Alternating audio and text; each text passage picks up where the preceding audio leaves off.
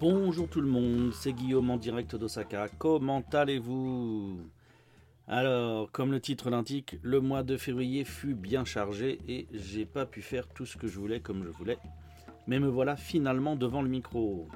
Alors, petite nouvelle d'abord pour commencer. Eh bien voilà, c'est un nouveau logiciel et un nouveau micro. Donc, euh, vous me direz euh, ce que ça améliore. Euh, je ne retournerai pas en arrière. mais euh, ça m'intéresse de savoir si c'est devenu très mauvais ou si c'est au moins aussi bon qu'avant. Alors aujourd'hui dans mon programme en fait j'ai d'abord et avant tout beaucoup de comment dire de clash à faire. Euh, je les ai accumulés puis bah à un moment faut que je les sorte. Et puis voilà c'est le contenu facile. Euh, donc voilà c'est du clash lié au Japon. Donc voilà. Je suis pas mal de créateurs euh, qui parlent du Japon, que ce soit euh, YouTube ou autre. Et là, il y a un petit florilège euh, que je me suis constitué sur lequel je veux revenir.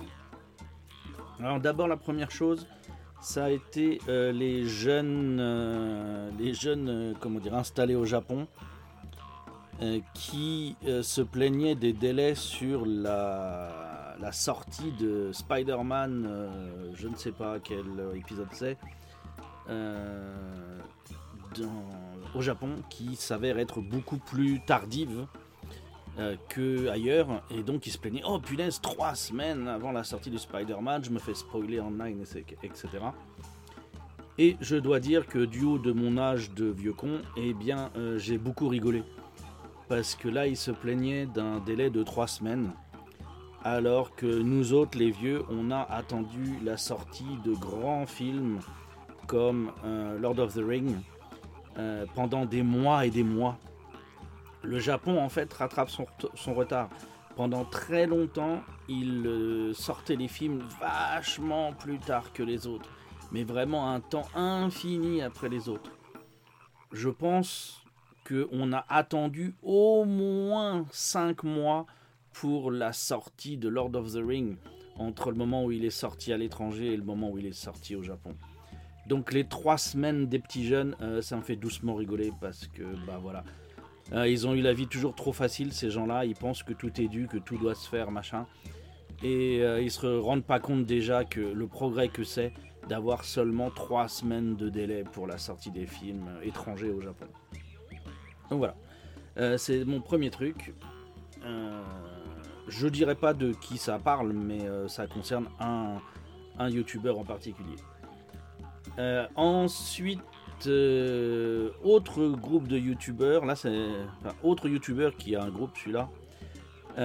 J'ai énormément rigolé devant les mecs qui savent pas installer des rideaux, qui comprennent pas le système d'attache de rideaux dans une de leurs, là au moment où j'enregistre dans leur dernière vidéo, je crois, je crois. Et euh, non, en fait, euh, enfin, les mecs, ils. Non, non, il n'y a pas d'autre mot que, que teubé, en fait, hein, je pense. Alors, ils sont intelligents pour beaucoup d'autres choses, mais ils sont, c'est des teubés des rideaux, en fait. Euh, j'ai installé des rideaux hein, de nombreuses fois au Japon et j'ai pas le souvenir d'avoir eu le moindre problème pour mettre mes rideaux. j'ai rencontré l'objet, j'ai vu l'objet, j'ai compris comment on utilisait l'objet. Euh, ne pas arriver à utiliser les. Je sais pas comment ça s'appelle. Alors, ma connerie à moi, elle est de ce côté-là. Je sais pas comment ça s'appelle cet objet. Mais euh, ne pas savoir mettre le clip comme il faut dans le rideau pour euh, l'accrocher. non, ça m'a abasourdi, je dois bien le dire. De la part d'adultes finis quand même, hein, des gens qui sont adultes, qui ont fait des choses dans leur vie qui sont pas simples. Mais voilà, teubé du rideau. Beaucoup rigolé. Euh, ensuite, euh, autre oui, je, je m'étends pas sur les clashs des masses, euh, voilà, je clash, mais voilà, comme ça. Hein. C'est juste mon ressenti. Après, voilà. L'autre truc dont je voulais vous parler, c'est la folie Otani. Là, ça s'est calmé, mais pendant quelques mois, on a eu une folie. Oh ouais, Otani, le plus grand le plus grand joueur de baseball, incroyable. Les Japonais sont fans, truc bidule, machin. On voit Otani partout on avait des commentaires de la part des youtubeurs et des machins, des, créateurs étrangers sur le, euh, sur le Japon. Et euh, bah, ça m'a fait doucement rigoler parce qu'on avait l'impression qu'ils ils découvraient ça, eux. Alors qu'on a eu ça avant, on a déjà eu la folie euh, Matsui, quand Matsui était allé jouer, je crois, aux New York Yankees ou quelque chose comme ça. C'était un joueur japonais qui a fait une belle carrière aux États-Unis il a été énormément dans les pubs, on en parlait tout le temps. Enfin, il y a une énorme période Matsui. un peu avant et après surtout, en fait, ensuite on a eu Ichiro. Mais Ichiro en fait a commencé au moins au même moment que Matsui, je crois, et il a duré beaucoup plus longtemps. Et le mec, euh, voilà, il a fait des, il a battu des records dans, dans la ligue américaine, euh, il a fait des trucs de fou, il a écrit des livres, on l'a vu dans les pubs, il a donné des, recettes de vie à tir larigot partout, etc. Et il y a eu une folie euh, Ichiro Suzuki qui a été vachement plus longue que la folie Otani. Donc du point de vue des Japonais, les Japonais, eux, le savent, quoi. Et donc les Japonais, bah oui, la nouvelle coqueluche, c'est Otani. Euh, et super cool, mais ils savent qu'il y en a eu d'autres avant. Ils n'ont pas oublié euh, Matsui Ichiro. Et voilà, c'est comme ça qu'ils procèdent. Ils vont avoir, il y a eu Darvish aussi. Euh, ils savent que c'est un renouvellement, c'est l'actuel, c'est celui-là, mais ils sont fans de tous les joueurs japonais qui partent et à chaque fois c'est la même folie, quoi. Mais les petits créateurs étrangers qui arrivent et qui s'installent au Japon, hein, pas que les francophones, hein, euh, voilà, il découvre ça. Ah ouais, je n'imaginais pas, machin, punaise, c'est un cas, c'est un cas exceptionnel, truc Non, c'est pas un cas exceptionnel. C'est le cas de la décade, en, gros, mais un peu de la décennie, un, peu moins même en fait. Euh, mais c'est régulièrement comme ça, quoi, les enfants. Faut pas vous emballer. Les joueurs de foot en France, vous les voyez passer euh, les uns après les autres. Voilà, il y a la coqueluche de chaque année, quoi. Et eh ben ici c'est pareil, sauf que c'est les joueurs qui partent aux US, mais voilà, c'est celui-là est pas plus exceptionnel, il a rien de spécial par rapport aux autres, c'est juste la continuité, c'est la même chose. Donc voilà, j'ai beaucoup rigolé devant ceux qui étaient là. Oh, c'est incroyable, pour les Japonais, c'est un truc nouveau. Non, non, non, les Japonais, ils, en ont fait d'autres. Et ensuite, dernier petit clash, euh, c'est il y en a un qui a raconté que euh, ouais tous les alors c'est un japonais qui fait des, vidéos depuis l'étranger et il disait que euh, voilà il, était surpris que nous on achète euh, de l'eau en France euh, en bouteille, c'est lourd, machin, truc bidule, et puis que euh, qu'on ne pouvait pas boire de l'eau au robinet ou un truc dans le genre. Et il disait ouais mais autour de moi, moi, on a des fontaines à eau à la maison. Et là j'ai halluciné, je me suis dit putain mince, j'ai loupé un truc depuis les 20 dernières années, les Japonais ont, des, fontaines à eau, à eau, chez eux pour avoir de l'eau pure et tout, j'ai loupé un truc. Pourtant ma femme elle aime bien se, se coltiner comme ça tout ce genre de, trucs euh, relous selon moi. Euh, le fait que ça me soit passé à côté, ça m'a beaucoup étonné. Donc du coup, j'ai demandé autour de moi, salut les amis, est-ce que vous avez des fontaines à eau à la maison? Et euh, j'ai demandé à 6 personnes au total, 6 personnes qui vivent chacun en des lieux différents, 6 hein, personnes avec des logements différents. Et aucun d'entre eux n'a une fontaine à eau chez lui. Euh, ils consomment l'eau du robinet euh, qui font bouillir en, thé, machin, truc et bidule, mais ils s'emmerdent pas à avoir une bouteille, une, fontaine à eau à se, faire, remplir à la maison, machin. Aucun d'entre eux n'a ça, quoi. Donc euh, voilà, il y a des opinions de gens qui sont en fait des opinions de tokyoïdes bourgeois, mais c'est pas du tout la norme au Japon. Ou alors je suis au milieu des au milieu des clochards, quoi. Mais non, voilà. donc ne croyez pas non plus tout ce que voilà ce que les youtubeurs, euh, non, ce que tous les créateurs disent, moi y compris, c'est son ressenti par rapport à ce qu'il connaît, mais on ne connaît pas tout. Donc voilà. Euh, ça peut, ce qu'ils disent, ça peut être de la merde vu par quelqu'un d'autre. Alors, maintenant passons à ce que j'ai à vous raconter dans ce qui m'est arrivé. Euh, expérience très japonaise de ce côté-là. Ah non, pardon, j'ai un dernier clash. oui, il y a eu un clash, il y a eu un clash, il y a eu un, des youtubeurs qui disaient que euh, les poubelles étaient en train de disparaître dans le métro de, Tokyo et que donc euh, bah, on n'avait plus moyen du tout, on n'avait plus aucun moyen de se débarrasser euh, de ces poubelles. le dernier bastion c'était le, métro et ça disparaît dans le métro de, Tokyo. Et moi ça m'a fait rigoler, enfin rigoler non, ça m'a fait réagir parce que je viens d'avoir juste le, le ressenti inverse. Au moment où eux me disaient, enfin me disaient, disaient dans leur truc que euh, on n'avait plus de poubelles dans, le métro de Tokyo. Le métro d'Osaka, qui n'en avait plus, en a remis dans la plupart des stations où je traîne. Donc euh, voilà, nous, ça nous avait été supprimé au moment du G20, G20 hein, qui s'était réuni à Osaka. G7, G20, G8. Enfin bon, il y a un G qui s'était réuni à Osaka. Et à ce moment-là, il nous avait sucré toutes les poubelles du métro. 99%, il y avait 2-3 spots où euh, c'était en vue d'un lieu et donc ils pouvaient euh, se permettre de la laisser, mais ils avaient supprimé vraiment euh, toutes les poubelles du métro. Et là, vraiment, mais alors le jour où j'ai vu cette remarque chez les, chez les youtubeurs, j'ai revu ma première, ma première poubelle en petite station à Osaka. Donc voilà, on a des timings différents, des choses différentes. Ça m'a interpellé. Donc voilà, c'était le dernier, le cinquième petit clash. Je l'avais mal mis dans ma liste. Attendez, je fais. Je, parce que je regarder mon poste de, de WordPress en même temps. Voilà, je le mets dans, le bon ordre. Et voici. Donc pour ce qui est de mon contenu original à moi et de ma vie que j'ai à vous raconter, euh, il y a euh, désormais ou deux mois, en janvier, j'ai trouvé un, smartphone par terre dans la rue, pas très loin de chez moi. Et euh, j'ai pensé d'abord l'accrocher à un poteau qui était juste là à côté pour éviter qu'il se fasse. C'était sur la route, il allait se faire rouler dessus par les voitures. J'ai pensé à l'accrocher à un poteau en me disant la personne va revenir sur ses pas à un moment ou un autre et va le, retrouver. Euh, mais euh, je me suis dit non, c'est quand même risqué s'il pleut, machin, truc bidule. C'est pas cool, donc je vais l'emmener au Koban. Quelle idée j'ai eue euh, je ne le ferai plus jamais. Alors, euh, je, ne rapporterai plus jamais de téléphone au Koban. Je, rapporterai un ziploc et je laisserai avec un ziploc sur le poteau le plus proche du lieu où ça a été perdu, mais j'en mettrai plus au Koban. Alors pourquoi? Par contre, les autres choses, j'emmènerai au Koban, mais les téléphones, non, plus jamais. J'emmène le truc au Koban. J'ai déjà ramené des trucs, des cartes de crédit, des machins au Koban, donc je sais comment ça se passe. Ça va, je sais que ça va prendre un petit moment. Ils vont prendre mes coordonnées, me poser des questions, machin. À l'arrivée, ils auront plus d'infos sur moi que sur la personne qui a perdu son bordel. enfin bon.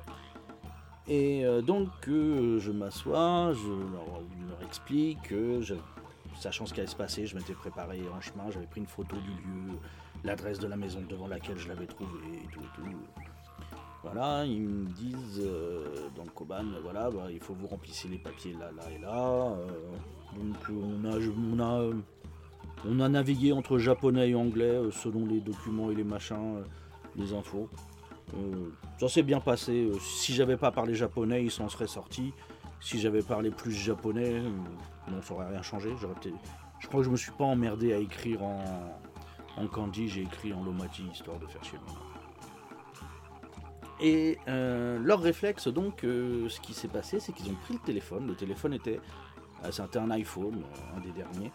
Euh, full batterie, euh, loqué. Et euh, ce qu'ils ont fait, c'est qu'ils l'ont éteint. Je leur dit, mais pourquoi vous l'éteignez? Enfin, ils vont, Les gens vont probablement appeler ce numéro-là pour, pour essayer de voir s'ils peuvent retrouver le téléphone. Et là, ça va sonner dans le vide, enfin, ça va pas les aider, ça va rendre le, le truc plus dur, quoi. Alors que si vous répondez, si vous laissez allumer, vous pourrez répondre, et puis ils viendront au Koban le chercher. Et le policier me répond Bah non, j'ai pas le droit de répondre si le téléphone sonne. Donc il faut que ça se passe de la manière la plus, euh, la plus difficile qui soit. Faut que je, faut que je l'éteigne, euh, qu'on le déclare. Et euh, si ces gens-là vont faire une déclaration de perte au, au Koban ou au commissariat, à ce moment-là, il y aura une comparaison entre les informations qu'on a, qui sont en gros la couleur du strap, la couleur de la, hum, de la coque et puis le modèle d'iPhone. Encore le modèle euh, par check visuel quoi en plus. Hein. Ils s'emmerdent même pas à chercher le vrai modèle il me semble. Ils ont regardé le code à l'arrière mais c'est tout quoi. Et je sais pas s'ils écrivent encore des trucs euh, sur l'arrière de l'iPhone euh, Apple. Enfin bon. voilà, donc si les gens donnent la description visuelle de l'iPhone qu'ils auront perdu, eh bien à ce moment-là, il est possible que la police, dans son fichier, arrive à associer l'objet perdu et la personne qui a perdu son truc. Et c'est n'importe quoi, enfin, c'est tellement... C'est tellement pas pratique, ça va tellement prendre des années. Je suis tellement sûr que, vu le nez, vu la coque, vu le strap, je pense que c'est un, un iPhone de gamin. je pense que le gamin, euh, il reverra pas son iPhone, quoi. Et on imagine bien que des parents, ils vont pas réacheter un iPhone. Il était assez récent, hein, c'était un 13. Donc, euh, enfin, il était très récent, c'était un 13. Donc, euh, les parents, ils vont pas racheter un iPhone comme ça sur un numéro qui a, déjà été payé. Non, c'est clair que il n'y a pas beaucoup de parents qui peuvent se permettre ce genre de choses. Et, tout ça parce que la police est, est dans et pas coopératrice. Coopérative, et pas coopérative. Euh, pour peut-être par, le design et par le système, elles sont forcées de ne pas être coopératives. Mais enfin, c'est n'importe quoi, quoi. C'est vraiment euh, chercher, le, chercher la loi de Murphy, quoi. C'est pas la subir, mais c'est vraiment la provoquer. Donc voilà, euh, ça a été du n'importe quoi. Suis, je suis ressorti de là dépité. J'étais venu faire une bonne action en me disant ça ira plus vite pour eux pour le retrouver, ce sera plus sûr. Et je suis sûr que si dans un an je vais voir, le truc il est encore là, ils n'auront ils pas retrouvé le proprio. Alors ça va me donner l'occasion de faire une chose, je vais voir ce qui se passe. En France, je sais que quand on a trouvé un truc, au bout d'un an, on peut se le faire, euh, on peut le recevoir en fait. Il y a des conditions de machin, des trucs, mais en gros, euh, un objet perdu, qu'on a, un objet qu'on a trouvé, s'il n'est pas réclamé, on peut le récupérer au bout d'un moment. Et donc je vais voir si au Japon ça se passe, parce que à l'arrivée la police a mes coordonnées à moi seulement. Et donc euh, s'il y a un truc au sujet de ce téléphone, bah, ça, ça, me concernera, parce que bah, il n'y a que moi qui peuvent le dire. Donc je sais pas si je le récupérerai ou pas, on verra, mais euh, je suis curieux, ça, va être une nouvelle expérience. Tous les objets que j'avais trouvés et que j'avais ramenés au, au Koban jusqu'à maintenant, les propriétaires les avaient récupérés et euh, ils avaient été fortement incités par la police à me contacter pour me remercier. Alors il y en a un, c'était pas au tout début quand j'étais au Japon, ça faisait 2-3 ans que j'étais au Japon, je parlais vraiment très très très très très très très très très très mal. Et euh, j'avais eu cette personne qui m'avait appelé un numéro que je connaissais pas et qui était là. Ah merci, merci, je suis vraiment. vous êtes un machin truc. Et j'ai dit, ouais, bon, bah, d'accord, merci, au revoir. Ah oui, mais non, mais vous êtes tellement. Et j'ai l'impression qu'ils avaient les flics derrière eux qui disaient, non, non, t'as pas dit assez merci, continue. Euh, c'était fou, quoi. Euh, donc, euh, voilà, c'est civil, mais bon, faut aussi savoir s'adapter aux, aux, circonstances et aux conditions. Et bah, non, c'est pas le, c'est pas le fort japonais, faut bien le dire. Donc voilà, c'était ma visite au Koban. Euh, ça faisait quelques années que j'y étais pas allé et euh, je sais que maintenant pour les téléphones, je le referai plus.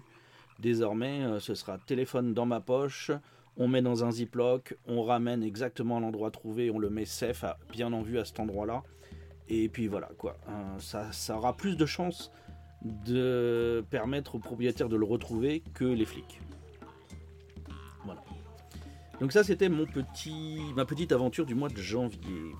La deuxième chose que je veux vous raconter, euh, c'est un commentaire sur le Japon au sujet du super service japonais, qui à l'arrivée des fois est un peu chiant et débile. Euh, le supermarché. Quand vous allez au supermarché, vous savez, vous avez un petit, tout petit calice et un panier pour faire les courses. Donc que vous remplissez euh, comme vous souhaitez pendant que vous faites vos courses. Mais quand vous passez en caisse, on vous transfère de ce panier à un autre panier. Et donc c'est la caissière qui va choisir comment on organise le panier euh, qu'elle va vous rendre quand vous allez payer. Et euh, ils ont pour instruction de ne pas abîmer le, les, aliments qui sont dedans, ce qui euh, bon, est normal on va dire hein, quand même. C'est, oui, en effet, c'est, la logique même et c'est tout à fait ce qu'il faut faire. Mais donc pour ça, eh bien, ils vont mettre les gros objets durs, solides et lourds en dessous, et les petits objets légers et machin dessus. Vous allez me dire, bah oui Guillaume, c'est logique, comme ça il n'y a rien d'allumé et tout. Et donc avec cet empilage-là, moi je vais prendre le panier, je vais faire 3 mètres pour aller à la table euh, qui est derrière les caisses où on peut euh, passer de, son, panier à son sac euh, de course. Et là, bah ça fait chier en fait, parce que vous, quand vous remplissez votre sac de course, vous le remplissez de la même manière. Donc vous voulez mettre les objets lourds d'abord au fond, enfin dur, solide, lourd au fond, et puis vous mettez les trucs fragiles dessus. Mais le problème, c'est que comme là, on vous l'a mis déjà dans cet endroit-là dans le panier, vous devez complètement décharger le panier pour récupérer les trucs du fond, pour les mettre vous-même dans le fond et ensuite remettre le truc léché sur le panier. Et euh, ça, euh, comme on fait les courses très souvent en France, pas une fois par semaine, mais plus souvent que ça, euh, moi c'est quotidien quasiment, et ben ça fait chier tous les jours en fait. Tous les jours, je perds du temps à devoir manipuler mes trucs parce que le panier qu'on m'a rendu est, est vraiment le moins pratique par rapport au remplissage de mon sac. Donc une technique que les vieux ont trouvée ici et qui a été en fait pensée, je pense, c'est si tu on peut mettre son sac de course, euh, ils ont des sacs de course qui sont au format du panier, et donc on peut mettre son sac de course sur le panier, et la, caissière va remplir le sac en fait. Euh, donc ça, ça peut marcher. Euh, le problème, c'est qu'il faut acheter le sac spécial à la dimension du panier machin. Bah, c'est pas ce que tout le monde a envie d'acheter non plus. moi, ça me fait chier d'acheter un sac comme ça qui est juste pour ce genre de conneries. Et euh, donc, euh, voilà, sinon, si tu as ton propre sac, il eh ben, faut que tu t'emmerdes à apprendre. Si en plus, quand il y a du monde, que tu dois t'étaler sur la table pour pouvoir sortir les trucs, remettre dans l'ordre machin, euh, tu fais chier les autres gens qui sont autour, qui veulent aussi faire la même chose.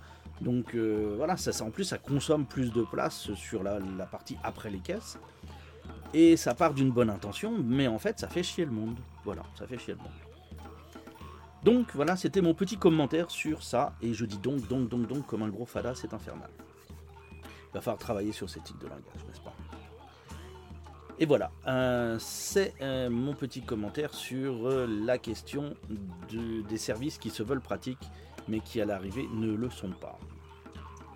Sur ce, je suis passé sur un nouveau logiciel pour le podcast qui rend l'enregistrement beaucoup plus simple et qui me permet normalement d'avoir des chapitres et des images associées. Donc si vous voulez me rendre service et profiter un peu, euh, eh bien regardez si dans votre app de podcast vous voyez euh, les chapitres que j'ai fait. Euh, toutes les apps ne, ne, gèrent pas ça, donc ça peut ne pas fonctionner. je vous conseille dans ce cas-là de changer d'app parce que vraiment beaucoup de, de plus en plus de podcasteurs vont utiliser ces options-là. Donc si vous avez une app qui les gère, vous profiterez plus. Euh, je recommande dans mon Discord, je recommande, c'est laquelle app déjà que je recommande Podcastmatic, je crois que c'est ça que ça s'appelle. Donnez-moi une seconde. Euh, non, Castamatic, qui est fait par un développeur italien, euh, qui est sur les dernières, les dernières technologies du podcast. Donc voilà, c'est une suggestion par exemple. J'espère que ce que je fais est compatible avec son app. enfin bon, c'est une autre histoire. Mais euh, voilà, euh, si vous voyez pas les chapitres et les images, euh, essayez une autre appli. vous y gagnerez, j'en suis sûr. je ne sais pas encore ce que je vais faire pour les images. Pour aujourd'hui, je vais mettre des images de mes dernières sorties photos. Donc ça n'a pas vraiment de rapport avec ce que je raconte. Je vais vous mettre des photos de fleurs et de ce genre de choses, du château probablement. Euh, à l'avenir, je verrai quand euh, ça devient pertinent euh, d'avoir des images liées à mon sujet. là, bon, si je pourrais m'amuser à essayer de faire une photo de, des, systèmes d'accroche de rideaux. Fout la gueule du monde. mais après les autres, je peux pas faire des photos directes, donc j'ai pas envie de mettre des photos dont j'ai pas les droits sur le truc. Donc voilà, euh, il y aura peut-être une photo bizarre dans la série, le chapitre sur les, rideaux, je vais peut-être faire une photo d'illustration. Mais le reste, je vais, mettre des photos de, ma dernière sortie euh, pour voir les pruniers. Oui, puisque les pruniers commencent à fleurir, la saison des floraisons commence, la saison du pollen également. Donc j'ai une femme là qui, qui voit l'agonie s'approcher. Et euh, donc, euh, on va faire euh, sur, mon, sur ma chaîne Twitch, on va faire beaucoup de sorties là pour les, pour les, les fleurs. On va commencer par se, se, lancer sur les pruniers. Et après ça, on sera sur les cerisiers. Je vais faire spot d'intérêt après spot d'intérêt à base d'arbres en fleurs sur les semaines et techniquement même mois à venir. Voilà.